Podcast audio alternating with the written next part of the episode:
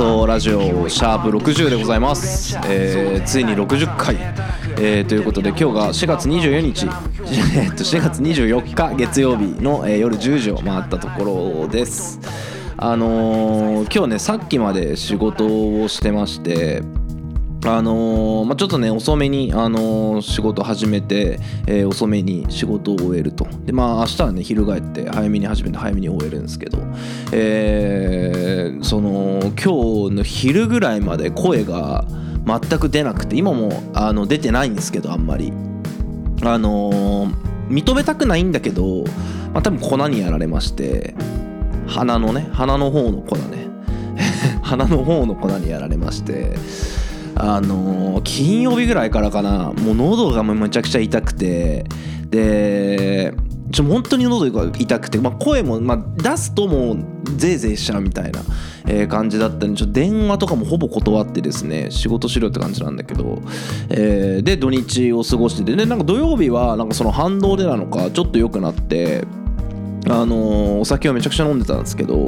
でまたねそれがね悪かったのか、えー昨日がもう昨日が本当にあのー声ちっちゃくて声が出なくてで朝起きて予定もなかったからあのー普通にこうねピーナッツとくるみに「おはよう」って言いに行って「あのおはようお待たせ」ってあのご飯をねお待たせってあの朝そのリビングに行ってピーナッツとくるみに言ったらその自分で自分自分が言ったその「おはようお待たせ」っていう声がちっちゃすぎて声ちっちゃってあの 思わず突っ込んでしまうと。で今日もねほんと午前中ほんと会社行くの悩んだぐらいあの多分外出るともっとひどくなるような気がしたからあの悩んだんだけどまあでもとはいえあの進めたい仕事もいくつかあったんで、えーちょっと行こうと思って。で行ってまあ意外とねやっぱ会社行って喋ってるとなんかそれなりに治ってくるんですよね。ただなんかあのーすごいこう喉の手前で声出してる感じで多分喉のの喉奥から声を出そうとするとあの咳き込んでしまってあの非常にまずいことになるんで、えーこれぐらいの省エネ運転で行こうかなだからいつもに比べてあのマイクが近いです。口元に。なんちょっと聞きあのねあのグーってなる部分があると思うんですけど、えー頑張って聞いてくださいと。でもうほんと今週がねななんで本当はだから土曜土日に撮りたかったんだけど、えー全然撮れなくてですねあのしぶしぶ今日しぶしぶというかやむなくあの翌週になっちゃったんですけど今日撮っていると。でまあとにかくいろいろありましたね、えー先週、えーラジオのねシャープ59を撮ってから、えーまず火曜日ですよ、えーインスタライブをやりました。あじゃあその前ですね。17日。えー月曜日のね10時。あのわざわざね会社をこの時間ねあのー自分あの何？外外抜け外抜け予定をわざわざ立てて、えーレッツのねあの ACL のチケットを、えー一生懸命取ったんですよ。でもう本当にもうサーバーダンスんじゃねえかっていうぐらいもう、ね、全く動かない。40 504エラーっていうのか、えーホストが対応してませんってやつで、えーっていうのを捕まりながらも、えーなんとかですね、えーチケット2枚確保しまして。えーこれでねあの無事ね、えー5月6日、えー土曜日のね、えー決勝第2戦サイスタでのねあの本当に首位を決する、あの試合を見れることになったんですけどちょっとねこの試合がねどれだけ重要かってことをあのちょっと多分ねお前らは、まあまあ絶対知らないと思うし多くの日本人が知らないので、えこれちゃんと伝えたい伝えておきたいと思うんですけどまず、えーその ACL が何かっていうとそのアジアチャンピオンズリーグの略称。でそのまあいわゆるそのアジアの中の、えーチャンピオンズリーグをやろうぜっていうことなんですよ。要は要はだからそのアジアに属するクラブチームの、まあ、てっぺん決めようぜっていう大会ですと。でえっとまあね何十年も歴史があるんだけどその現行のあのスタイルの、えー形式の大会になったのは、えー2007年からでその初年度に浦和レッズが優勝をしていますで、えーもっと言うと、えー現行の大会の、えー様式方式になってから、えーその優勝回数が、え2回がマックスなんですよで今回対戦するアルヒラルっていうチームもチームも浦和レッズも2回なんですよ。えーつまりどういうことかどういうことかというとこれで最多優勝回数を、えー勝った方が獲得できるんですね。でもっと言うと2017年に浦和レッズはこの ACL であの2回目の、えー優勝をしてるんですけどその時の相手がアルヒラル。で2018年にアルヒラルが優勝してるんですけどその時の相手が浦和レッズなんですよ。で、えー時を経て2023年の、えー4月末から5月に、えー同じカードで、えー浦和レッズ対アルヒラルという同じカードで行われるんですけど要はだから我々だから相手かも相手もそうなんだけど、まあ、1回ずつ負けてるんですよ決勝という舞台で。でさらに言うと、えーお互い、えー優勝回数3回目、えーに一番乗りに王手をかけていると。えーなのでもう本当にこうなんなんだろうね。その一サポーターからしてもやっぱ苦渋をね、えー味わった、えー2018年から、え5年のね時を経て、えーね是が非でも、えー勝ちたいと、えー思う試合だしあ間違えた。2018年2019年か。2017年2019年か、えーだ2019年から4年か、えーその是が非でも勝ちたい、えー試合でもあるし、まあ、向こうも同じ気持ちなんですよ。でやっぱりそのね当たり前だけどその J リーグのチームがあの常に優勝し続けてるわけではなくて結構王座っていうのはその韓国のチームだったりサウジアラビアのチームに、まあ、手渡してきてた時期もあるんですよね。でまあ、やっぱ当たり前あの J リーグの中でもそのやっぱ浦和レッズはそのアジアの舞台に強いと言われていてでやっぱその日本をやっぱ背負って戦っていく、えーこれが ACL の決勝ですね、えーまあまああのあの俺のレッツ愛を、えーよく分かってる人ならあのこれがいかにねあの俺にとってあの非常に大きいイベントかということはねあのお察しいただけると思うんですけど、えというわけでそのようやくねチケットを手に入れられたのでしかもあのすげえ悩んだんだけどゴル裏の自由席にしました。ちょっとね本気で行こうと思って俺も、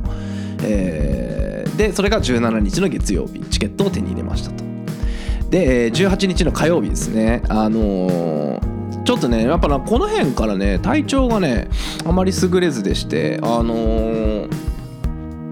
何？リモートワークをさせてもらってたんですけど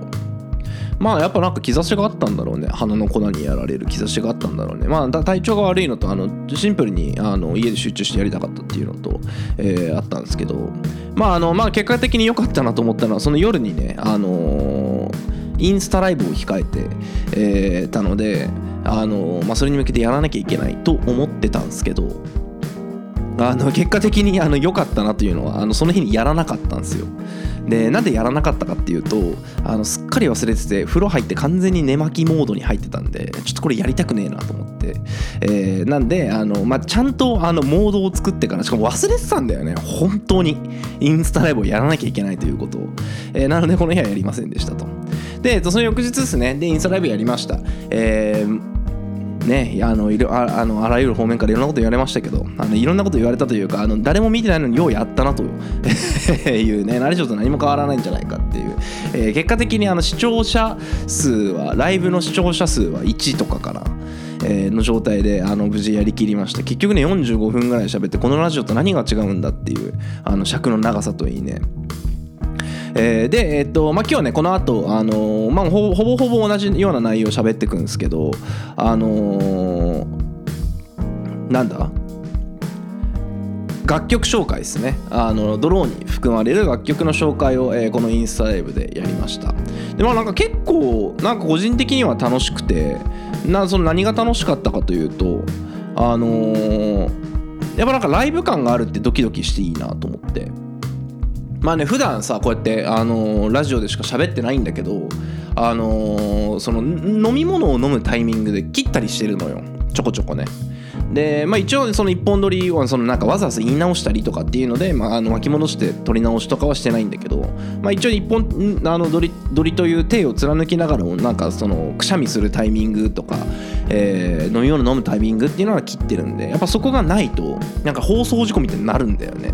でやっぱそういう時にあのコメントが来てると、まあ、コメントを読んだりっていうのができるんだけどコメントが一切来ないと。まあでもなんかあのやっぱ動画で映って喋ってるのを自分でも見ながらやるってなんか意外と面白いなと思って。まあそんなにね数あの頻繁にはやりたくないですけどあの疲れるんで、えーまあたまに気が向いたらやろうかなと、えー思ってますと。で、えー4月21日の金曜日 PS5 を買いました。しかもあのディスクの方6万470円の方かを買いまして。まあなんで買ったかというとあの Amazon の招待販売に当たったんですよ。デジタルエディションの方安い方ね4万9000円の方当たって。でまあいろいろそのまあ当たったかと思って。でいろいろ調べてたらまあディスクの方が良さそうだしていうかなんか結構面白そうだなと思って。ねやっぱさその俺らの世代の人からするやっぱプレステってやっぱプレ2で止まってるし、えーウィニングイレブンその7とかねあそこで止まってるからなんかどれだけ進歩したいんだろうしたしたんだろうっていうのを見てみたいし。でまあその家にいる時間も長いしやっぱなんかスイッチよりも任天堂よりもソニー派だなっていうのはなんか昔から思ってたんですよ。なんかスイッチは買ったけど。でまあゼルダやるためにほぼスイッチ買ったようなもんなんで。やっぱそれ以外ほとんどやってないし。まあそう考えるとまあプレステ5買ってもまあやることはあるかな。そのゲームはやんないんだけどね。そのなんかまあ1個ハマるタイトルがあればそれずっとやっちゃうタイプだから。しかも何回も繰り返しできる人だから。あの動画とかもそうなんだけど。あの何回でも同じドラマ見れるし。まあだからその中毒性は強いタイプだから、えーという意味で、えーちょっとまあ思い切って買ってみようかなと思っていろいろね、あのーどんなタイトルがあるかみたいなのも水曜日からからずっと調べてて。ね、結局、えー買いに行ったのと、まあ、もう一つよ理由としてはあのうち DVD プレイヤーがなくってでまあ今日 DVD 見ることなんかほぼないんだけどまあでも買ってきた CD を聴くとかなんかそういったのをパソコンじゃないと聴けないのもなんか嫌だなと思ってリビングで聴ける環境が欲しいなと思ってまあだからどちらかというとその CDDVD プレイヤーをあの6万かけて買ったっていう感覚に近いかな。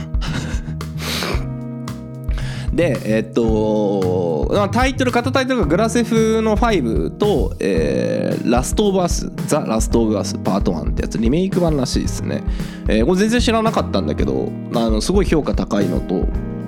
あのなんか面白そうだなと思って、えー買ってみて。であと今後買おうと思ってんのが、えーあれ名前が忘れちゃった。メタルギアソリッドメタギアね。メタギアは好きなんでストーリーが好きなんで、えー買おうかなと思ってるんですけど。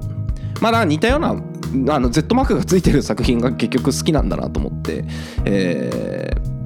やってるっすね今ね。夜中2時ぐらいまで。ね一生懸命朝頑張って起きてるんですけどまあなんかそんなねあの不節制な生活をしてるからあの花の粉にもやられるんだろうなって、えー思ってるまあまあまだ認めてないですけどね。であのだから今日も結局あのトローチだけもらいに行ってあの花の粉の薬はいらねえっつって、えートローチだけもらいに行きましたけど。意外とやっぱでも面白いですね。あのラストオブアースばっかやってるんですけどあのまあアクションゲームというかああいうこう基本的にこう操作感試されるものが苦手なんでベリーイージーモードでやりながらストーリーを基本的に楽しんでるんですけどただやっぱなんかあのゾンビゲームみたいなのやるとあの必ず寝る前はあの廊下を明るくして 廊下を 通ってあの寝室に向かうようになったっすね。ねあのダッサいラッパーですよ。はい。で、えー今日ですね。今日のね6時からあのーその ACL の決勝の特別ユニフォームが浦和レッズサイドから作られてですねめちゃくちゃかっこよかったんですよ。ユニフォームなんか買う気なかったんだけどいやちょっとこれかっこいいなと思って。でしかも現地行くしいやどうしよう。で一応そのねあのーこれ着てこっていうのは決めてたんだけどいやどうしようって悩んで試しに、えー6時ぴったりに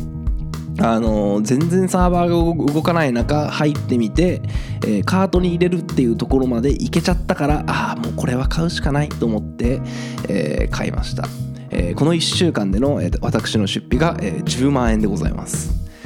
金がねっつってんのにすごいよね。びっくりしたわ。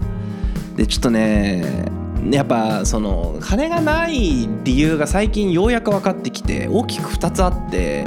1つ目があのこういったエンタメに惜しみなく金を使うんですよ。ユニフォームが欲しい試合見に行きたいライブが見たいっていうのに惜しみなく金使うのと基本的に高い席取るんですよ。まあ、今回の ACL の決勝は一番あの自由席なんであの高い席ではないんですけどでもう一つがその一個一個使ってるものが高いんですよね。あの化粧水だとか、えーボディーソープだとかそういったなんか日用品が一個一個なんかちょっと高いの使ってるんですよ。あの国産の肉しか食べないとか,、えーだからそういうのの積み重ねで、えー金がないんだろう気づいて。ただなんかそのやっぱ生活水準は下げたくないから、えーまあね頑張って稼ぐしかないんですけどだから本当はね、あのー売れてくれればいいんですけどまああのそれ高望みしてもしょうがないんで。でまあどちらにしろねあのこの10万をどうにか取り返さないといけないと思って。えー先週末ですねあの一生懸命、えーいろいろその金側部側側近側近的な方法を探して、えー使ってないものをかき集めてですね約10万円分ぐらい売れそうなことに気がついたんであの七に行きます。本当の貧乏人みたいなこと。まあでも10万も売れるものがあるだけやっぱすごいんですよね。そんだけなんかあのまあいいものいいもの中なんで、えーブランド中なんで、まあ、ブランド中ではない。いいもの中なんでまあねあのーまあちょっとしばらくは あの PS5 も買ったことだしあの家から出ないあの基本的に出費のかからない生活が始まると思うんでまああの人そこはね一つ安心材料ではあるんですけどあのーまあちょっとねあの私の節制にねあの周囲の人も付き合ってもらえればなと思ってます。あとね昼飯もね1200円ぐらい毎回使ってんだよね。表参道買ってぐらい使ってんのよローソンで。本当に感謝してほしいよねあのローソン。4年間ぐらい同じことやってるからね。まあなんかそういう感じなんでねあのちょっとそのしっかり稼ぐということと、えー見合った、金の使い方ねエンタメへの出費をね考えなきゃいけないなと、えー28にもなってもう間もなく29ですよ、えー改めて思ってますまあねここからねなんか一発、えーね当たれば面白くなるんだけどねとと思いながらね、まあ、割とそういうその人生観でやってるからあんまり気にしてないんですけどね。はい。で何より恐ろしいのがですねあの明日より明日より、えー、2930ぐらいまでほぼ毎日予定が入り続けてて大丈夫なのかこの声の状態でという、えー本当はね29日、えー土曜日にラジオを撮ろうと思ってるんですけどもしかしたらもう声がほぼ出ない、えーカスカスの声でやってるかもしれないと。はい。で、えーもうあとだから1週間ですね。あのーセカンドアルバム「ドロー」のリリースまで。なのでちょっとそのワクワク感をね、えーもうなんか俺もなんかあのしばらく自分の曲聴くこともなくなっちゃったんであのワクワク感を高めるためにも、えー各楽曲の、えー紹介を、えー今からしていきたいと、えー思います。はい。まあ改めて、えー赤星セカンドアルバム、えータイトルが「ドロー」です。で、楽曲が12曲含まれてまして1曲目が、今、この BGM でも流れている「All Kinds for Positive Situation」AKPS の2023年バージョンです。えーまああの何度か話はしてるんですけどファーストテイクでも、えー撮ったし、えーまあ、完全な撮り直しを、えーこのタイミングでしています。でえっとまあね当時は当時らしい歌詞を書いてたと思ってていて、まあ、特段そのなんだろうな。なんか悪い気はしてないんですけど悪い気というかあのなんか別にあの過去を顧みてああこうだったなだったなっていうのは一切ないんですけど、えーじゃあ2023年で同じ歌詞を同じ熱量で歌うかと言われると、まあ、実はちょっとそれも異なってるなという部分があって、えーまあ、若干のリメイクをしています。歌詞の、まあ、リライトをしています。でまあ本当にねあの大雑把に変えてはいないんで、まあ、ほとんど誰も気づかないんだろうなとは思うんですけどまあその世界観というか目線の持ち方と立ち位置と、えーやっぱりその変わったなという部分があるんで、まあ、そういった部分も自分で楽しみながら、えー歌詞をリライトして、ね、やっぱ難しいのがねもともとの歌詞で世界観ができてたところをいかに壊さないように、えーかつ今っぽくできるかっていう、えーところとかやっぱなんかラップの仕方も若干そこもアップデートしていかなきゃいけないなと思ったんで新しい歌手と、えー一緒になった時にこういうラップをするみたいなところもいろいろ考えて、えーやりました。だからもしねあのこの元々のあのオリジナオリジナルの方の、えー AKPS を完全にアンプしてる人がいたとしたらあなんかちょっと歌い方変わってんなっていうのにようやく気づけるかもしれないですね。はい、えー前あのファーストテイクバージョンファーストテイクバージョンで本当に一本撮りで撮ったんですけど、あのーアルバムに収録されるこの2023年バージョンは一応タイトルは全部一緒なんですけど、えーアルバム用にしっかりと、あのー撮り直しをしているのでまた違った、えー聞き応えが出てくるかなと思います。あの基本的にその感想がこの曲ないんであの本当に一息で歌い切らないといけないから、まあ、一息、まあ、呼吸はしてるんだけどね、えーやっぱりファーストテイクバージョンとかだとやっぱ最後の方の息切れ感というか、えー辛そうな感じみたいなのはまあその配信バージョンだと、まあ、そこはさすがに、あの取り除かれてるかなと、えーいったところです。はい2曲目「スタグネーション・イン」えーまスタグネーションがまあ停滞っていう意味で、まあ、インがつくことによってその、まあ、停滞何々の停何々の中で停滞しているみたいな意味になるんですよ。でそのなんだろうなちょっとロック調にしていてあの割とねガチャガチャしてる中で、えーガチャガチャラップしてるっていう、えー曲です。でまあねこれあの前も話したと思うんですけどその「サムシング」という楽曲を、まあ、どの角度から見る見ますかっていうアナザーストーリー的な、えーニュアンスも含みつつ、えーただなんかやっぱサムシングとはちょっと違う視点で、えーがあのーなんだろうな力強く進んでいくっていう感じですかね。はい。ちょっとまあこここれはまあ前回話したしな。前回聞いてもらったんで、えーあんまり喋ってもしょうがないかなと。はい。次、え3曲目「東京メロ」まあこれもあのー何回か前の放送で流した通りです。えーまあ、取り立てて言うことがあるとすれば、えー割とその赤ポスにしてはしっとりと聴、えー、いてもらう系の曲になっているのと、えー本当にこう自分の実体験を、まあ、あのほとんどリアルで書いてるんでノンフィクションで書いてるんで実体験ではあるんですけど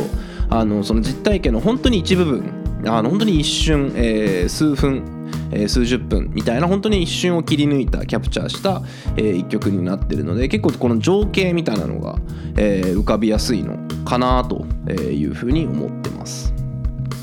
まあ、これも流したんで、えーさっさと次に行こうと思います。え4曲目が False、えー、True or False の、えー False ですね。えーまあ誤りという意味です。東京メロとこの「フォールスと割とその世界観が似ていて、まあ、だからこうくっつけたんですけどあのやっぱ都心に出るのが苦手なんですよ。いまだにね。苦手、まあ、まあ都心があんま好きじゃないんで、まあ、これはまあこのラジオでも散々言ってきたし、え俺のこと知ってる人はよく分かってると思うんですけど。でそのなんだろうね。でもやっぱどうしてもねやっぱ人と会わなきゃいけない時とかって都心に出なきゃいけなくって。でも、ね、都心に出るとで出るで出たら出たでそのなんかまあ普段の俺じゃない気がするんすよね。まあそのまあ誤差の範囲かもしれないけど。でまあなんかその借り物というか借りてきた猫というかえーまあなんかそのそのスタンスっ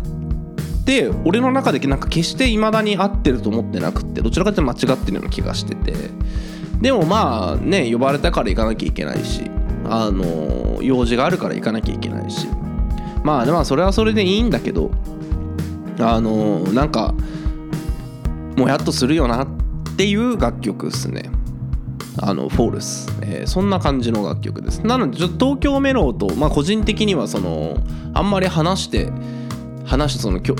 楽曲ね距離を離してどうこうっていうよりかは、えーまあ、近くに置くことで、えー意味合いとしてもより強くなるかなと思って、えーこの位置に置きました。はい。えーで5曲目かな。5曲目が「ザ・グラウンド」という曲です。あの、まあ、そのまんまですね大地、えーという意味でそのまあ大地ってあるじゃないですか。グランドですよ。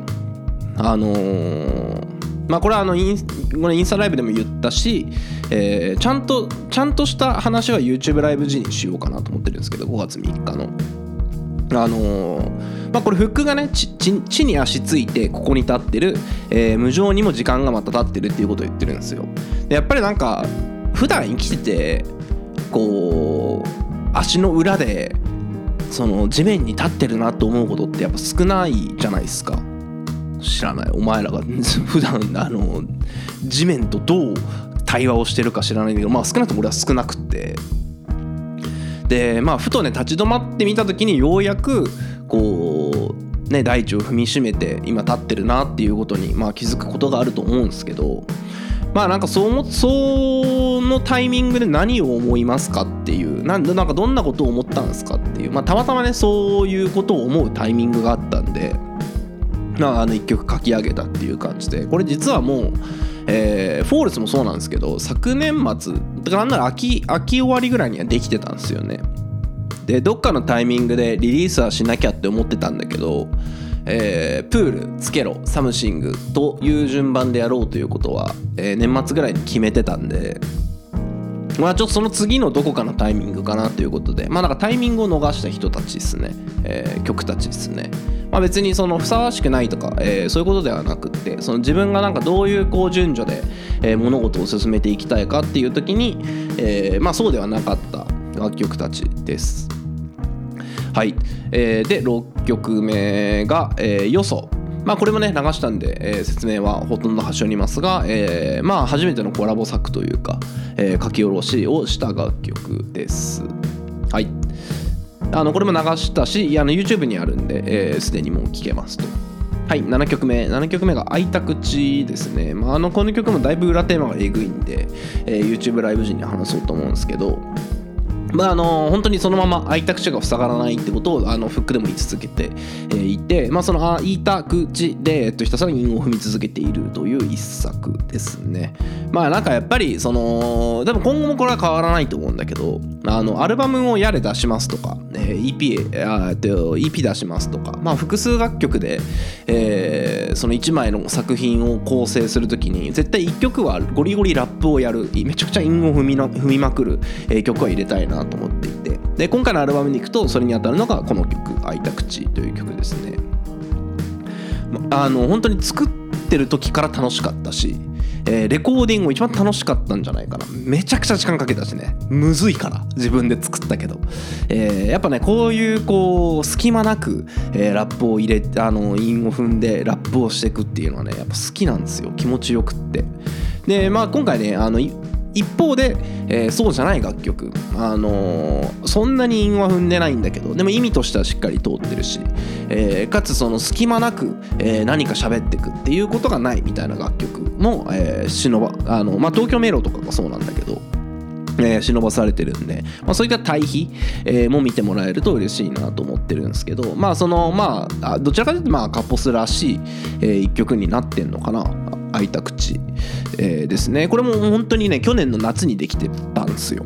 ただなんかちょっとお蔵入りしようと思ってた理由があってえーその裏テーマがエグすぎるんでエグすぎるというか あの裏テーマがふざけすぎてるんで。ただやっぱり、えーまあ、ちょっとこのタイミングでこのアルバムにあえて入れてみようかなと、えー言った楽曲ですね。まあなかなかすごいですよ。なんか数えてほしいね。何で、えーいくつ踏んでるっていうのを韻をいくつ踏んでるっていうのをなんか他の人に数えてほしいぐらい。自分でなんか数えてもいいんだけどなんか面白くなさそうだから、えーぜひねいくなんかこの単語でいくつ踏んでましたっていうのを、えー俺にフィードバックを入れてほしいですね。はい、えー8曲目が「イントロダクション」という曲で、まあ、そのままですね、まあ、序章とか、えーという意味がある、えー単語なんですけど、あのーまあ、さにそのよそは、えーまあ、赤ポスでゼミをねあの持たせてもらってそこからできた楽曲なんですけど、えー今日これもね去年の夏秋口ぐらいかな実際にじゃゼミを持つということで、えーそのまあプロジェクトというかあのその話がねがっつり動いた時に、えね、この無名なあラッパーアーティストにそうやってラッパー名としてあの俺の本名じゃなくてね、えーラッパー名としてこうやってゼミを持たせてくれてまあだから要はそのすげえ嫌な言い方をするとラッパーとして金を稼がせてくれる場所を作ってくれたわけですよ。その仲間たちがね。でやっぱりなんかそれに対しての重圧ってなんかそこそこあって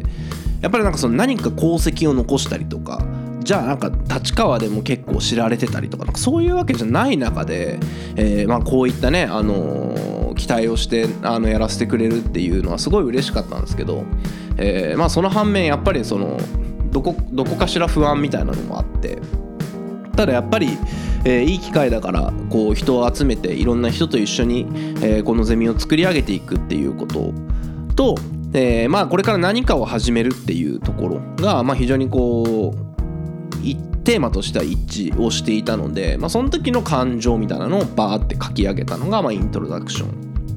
ですね。まあだからもちろんその自分がこういろんなことにワクワクしてるっていうのもあるんですけどなんかよく考えたらその俺の今までの楽曲って自分の、えー過去とか今とか、えーまあ今回のアルバムどちらかというと未来っていうところに、えー目線を向けてるんだけどなんか事実そうなところでいくとなんか俺の今の思いを聞いてくれっていう楽曲がまあ多いわけですよ。基本的な主題としては、まあ、主題とかまあスタート地点としてはそうかな。でなんかあの、まあ、 Something らへんからこう自分の中で顔の向きが変わってきてるんですけど、まあ、この曲もまさにそうでこうじゃあ何かこれから始める人たちに対しても、えー共感できるような楽曲にしたいなっていうのがあって。で、まあ、 Something はどちらかというとグーっていうそのなんか何かにしたいと思ってんだけどなみたいなああいう感情をテーマにしてるから、まあ、その共感まあもちろんできる部分もあると思うんだけどどちらかというとこっちはなんかファイトソングに近いというかまあファイトソングっていうほどでもないんだけどね、えーまあこれから何か、えーやっていく人に対して、まあ、もしかしたらこの曲を聴いてなんか頑張ろうと思いましたって言ってくれると、えーめちゃくちゃ嬉しいなっていう、えー一曲になってます。ななのでなんか割とそのポジティブな、えーワードとかが非常に多い多く含まれてますね。はい、えーが、え9曲あじゃ8曲目のイントロダクションです。で、えっと、次、え9曲目「Something Re-edited」で、えっと、まあね、2曲目のところもあの Stagnation インでも話したんですけど、えー、まあ、もともとの、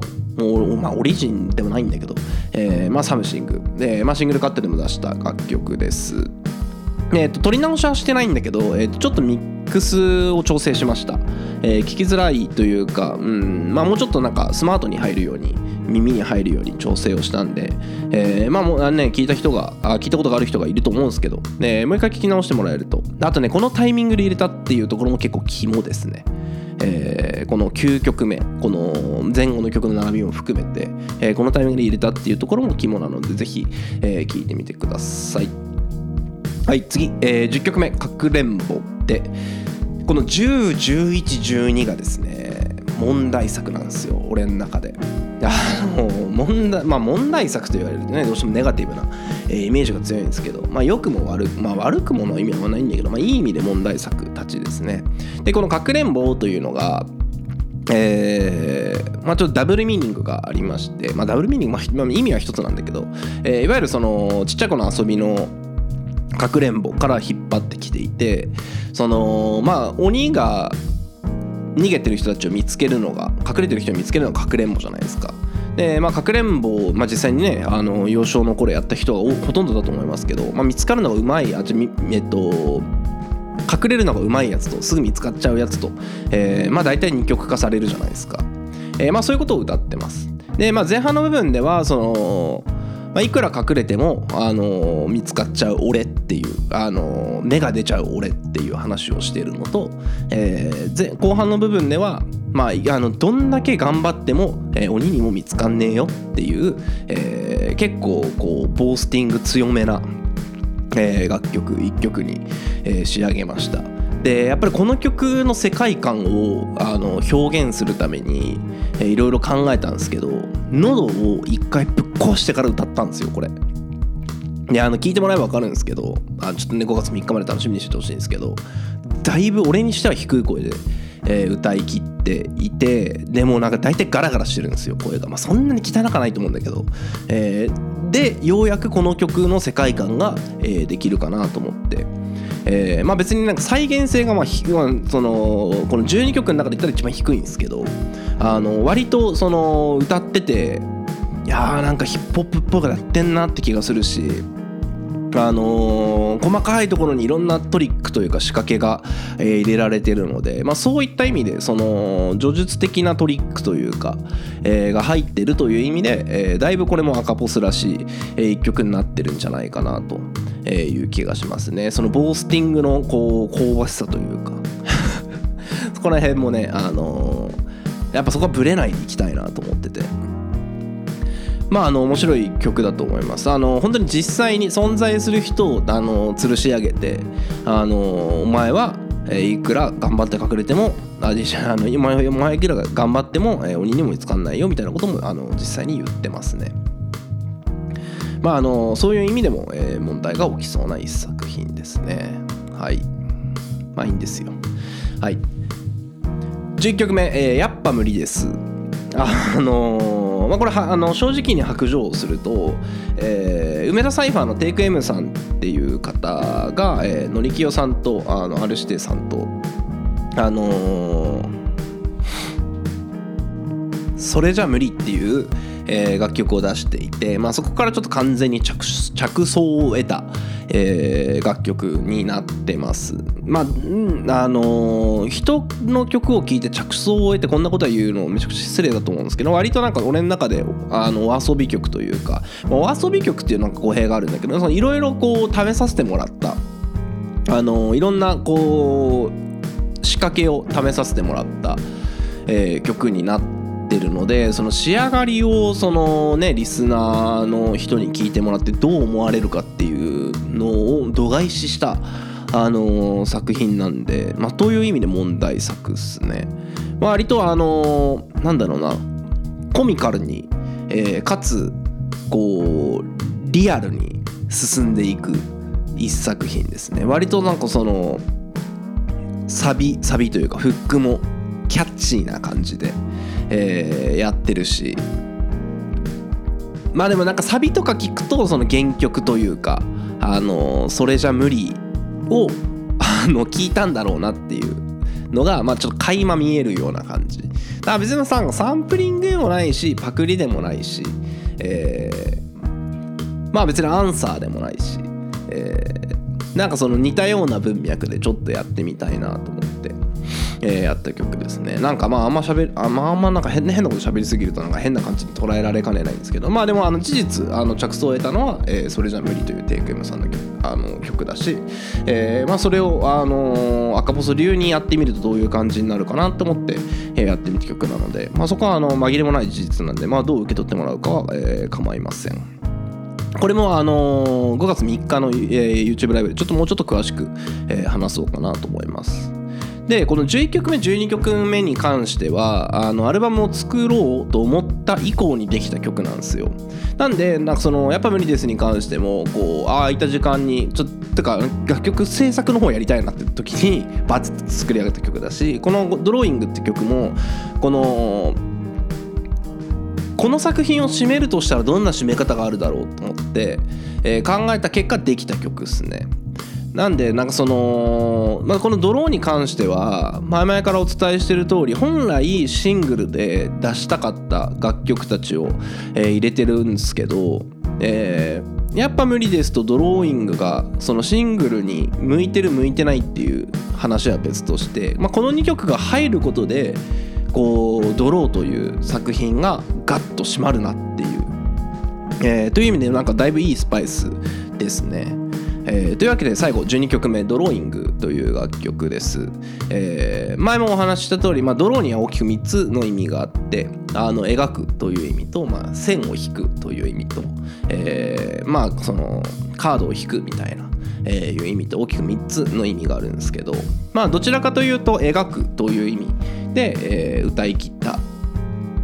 えー楽曲です。で、えっとまあ、何がどう問題作かというとですね歌ってるんですよ。めちゃくちゃ。めちゃくちゃ歌ってて、まあ、めちゃくちゃ歌ってるわけでもないんだけどその俺にしては割と歌ってる方なんですね。でそのカラオケに行けばまあまあ歌うまいねってカラオケがうまいねって言われるタイプではあるんですよ。そのね人に聞かせて「うわお前カラオケめっちゃ下手だなもう歌うのやめてくれよ」って言われたこと少なくとも一回もないんで。えーまあ、うまいねって言われるタイプなんですけど自分が、えー音楽をやります楽曲を出しますって言った時に同じように、えーその歌っちゃうと俺より上手いやつなんか無無限にいいんだから戦えないなと思って歌う楽曲が絶対やりたくなかったんですよ。でえっとなんでまあせいぜいフックでちょっと歌うぐらいまあ T's ナンバーワンナイトとかが結構歌ってるかな。そういう意味で言うと。あの一番最初だし。なんだけどなんかあれ以上のことはしたくないと、え思ってたしまあやっぱあのヒップホップ詳しい人は分かると思うんですけどそのヒップホップで歌う歌わない議論っていうのはまあ昔からあるんですよ。まあそういうのも含めて、まあ、基本的にはもう歌いたくないなって思ってたんですけど、まあ、ちょっと気が変わってというか、まあ、歌うと俺が歌うとどういう感じになるんだろう。でしかも、えードローイング」っていうタイトルでゴリゴリラップをする描くという、えー描くというニュアンスを持ちながらゴリゴリラップをするというよりかはそれこそ、えーお音という意味で描いていきたいなっていう。わかりますか？この感覚。音で描きたいと思ったんですよ。ね、不思議だよね。普段こんなことなんか思いつかないのにこういうあのこういう楽曲制作になるとこういうこと思いつくんですよ。急に。不思議なもので。で音で描きたいと思った時にやっぱ歌うしかないなと思ってただ普通に歌うだけだとうんなんかそこそこに歌歌い上げてきたねって言われるのがちょっと嫌だったからしっかりラップ的な要素も残しつつそのじゃあなんか俺が歌うってどういうことなんだろうと思って歌ったのがこのドローイングですね。これはね本当に大変だった一番最後にできたにもかかわらず4月の確かね10日に入校しなきゃいけなくってでこの曲のレコーディングを終えたのが4月の9日とかだったのよでなんならレコーディング一番最初に始めたのが4月の4日とかでなやれもう本当に5日間ぐらいかけてレコーディングを終えたんですけどでなんでそんな時間かかったかっていうとその耳がいいからある程度そのどのキーでどう歌えばその味味が出るというか人人が聞きやすいっていうのはなんとなく多分分かるらしくてその俺のね脳みそというか耳が。でやっぱそれ通りに歌うと超つまんねえのよ。あーなんか既視感というか聞いたことある感じになるなっていうので。それがすげえ嫌で何度も何度もそのオートチューンかけたりとかいろんなエフェクト使ったりとかして、えーやってちょっと音を外すというか厳密に言ったら多分外れてはないんだけど、まあ、いくつか外れてる箇所があるぐらいでなんかそのああなるほどなっていうそのギリギリ聞きやすいぐらいの歌い方をしたのがドローイング。だすげえ大変だった。なんか聞き狂いそうになったもん。でしかもなんか割と高音出すからもう喉もいかれるし。という意味でね。まあそういう意味でまあ楽しかったですけどね。えーというラインナップ、えー12曲です。もう一回、え1曲目、えー、All Kinds for a Positive Situation AKBS の2023年バージョン、え2曲目、Stagnation In、え3曲目、東京メロ、4曲目、False、え5曲目、The Ground、6曲目、えー、よそ、7曲目、開いた口、え8曲目、Introduction、えー9曲目、Something Re-Edited、えー10曲目、かくれんぼ、12、12、11曲目、ややっぱ無理です、えー12曲目、ドローイングというラインナップでございます。まあでもね本当にあの前回のアルバムと比べてアルバムを作ろうと思ってやったわけじゃないからやっぱ精神的余裕もあったしもともとその楽曲として決まってたものたちをこうどうデザインしていくかというかこの一つの作品にどうデザインしていくかっていうこともそうだし、えーまあなんかやっぱ精神的にゆとりが大きかったのかなすげえ楽しかったっすね作る過程が。だ本当にあの前回も言った通り本当にあの週3マックとかだったんだけど、ね、もうなんか金と健康が心配になるぐらいだったけど、まあ、そこも含めてなんかもう一人で文化祭やってる感があって あめちゃくちゃ楽しかったですね。制作過程も含めて。でやっぱりバッファも相当取ってたから何度も何度もそのレコーディングし直すとかもできたしだいぶその満足度の高いというか今出せる本当に100%というか120%をこのアルバムで出し切れたなっていう。まあ、だからこそなんかさらに超えていく、え理由ができたというか次以降の楽曲にまああのちょっとね最近ちょっと離れようと思って今離れてるんですけどあえてね、えー離れてるんですけどまああのやっぱ意欲はすごくてあの常にこうメモ帳を持ってないと何かこう書き留めておきたいなっていう。えーという意味でなんかこう今時点を表現するにもまああの公式のえーアルバムの解説にも書いたんですけど、まあ、今あるべき姿、えー今すべき表現っていうのを、えーした。でやってみたいことやってみましたっていう前回とはやっぱそこが成長してるんですよね。今あるべき姿今やるべきこと、えーこれからに対してやるべきことっていうのをまあこのアルバムで表現できたし、えーまあなんかそういった意味で本当に、えーマックスの今と次につなげるためにの、えーまあ、伏線というか、えーっていうのを自分の中でしっかり作れたなと、えー本当に、あのー自信を持って、えーめっちゃいいですよって言えるアルバムができたと思うのであ残りね、えー残りというかリリースまであと10日、えーぐらいになりますがあのぜひ、あのーまあ、とりあえずサブスクでもいいから聞いてもらっていいなと思ったらあの iTunes とかで買ってもらえると本当に嬉しいですね。はい。さあ終わるかもう46分も喋ってるよえー、赤星のアソーラジオでは、えーメールを作りましたので、えーリスナーの皆さんからのメールを募集しております。えーまあね、このラジオについての感想、質問、テーマ、えー何でもいいので、えー送ってみてください。えーメールアドレスが as.anifactory.com えー as.anifactory.com です。あのメールのねアドレスは概要欄に記載しますんでそこからあの送ってもらえればなと思ってます。そうあの一通もメールが届いてなくて。で不安になってテストメール送ったのよ。そしたら普通に届いたわ。シンプルに来てなかっただけだわ。頼むよ。頼むよ聞いてる人たち。あのラジオネームと住んでる地域ぐらいはちょっと書いてくれないと。あの下手したら本名読み上げちゃうから、えーよろしくお願いします。えーね、あのこのアルバムのリリースと同時にですね MV もこれから撮っていくとかなんか YouTube YouTuber になる気はないんだけどまあなんかその広報活動の一環として、まあ、TikTok とか YouTube とか、まあ、いわゆる動画コンテンツも、えーまあ、考えていきたいなと思ってるし、えーまあ、そういった意味ではそのブランディング全般とか、でみたいなところにも関わりたいなって思う人がいればなんかいろいろちょっと話をしてみたいなって最近思い始めているのでまあねどんな形でもいいんでこうとりあえずなんかこいつ面白そうだからなんか一緒にやりたいなって思う人はぜひ、えーご連絡いただければと思ってます。同じメールアドレスで構いません。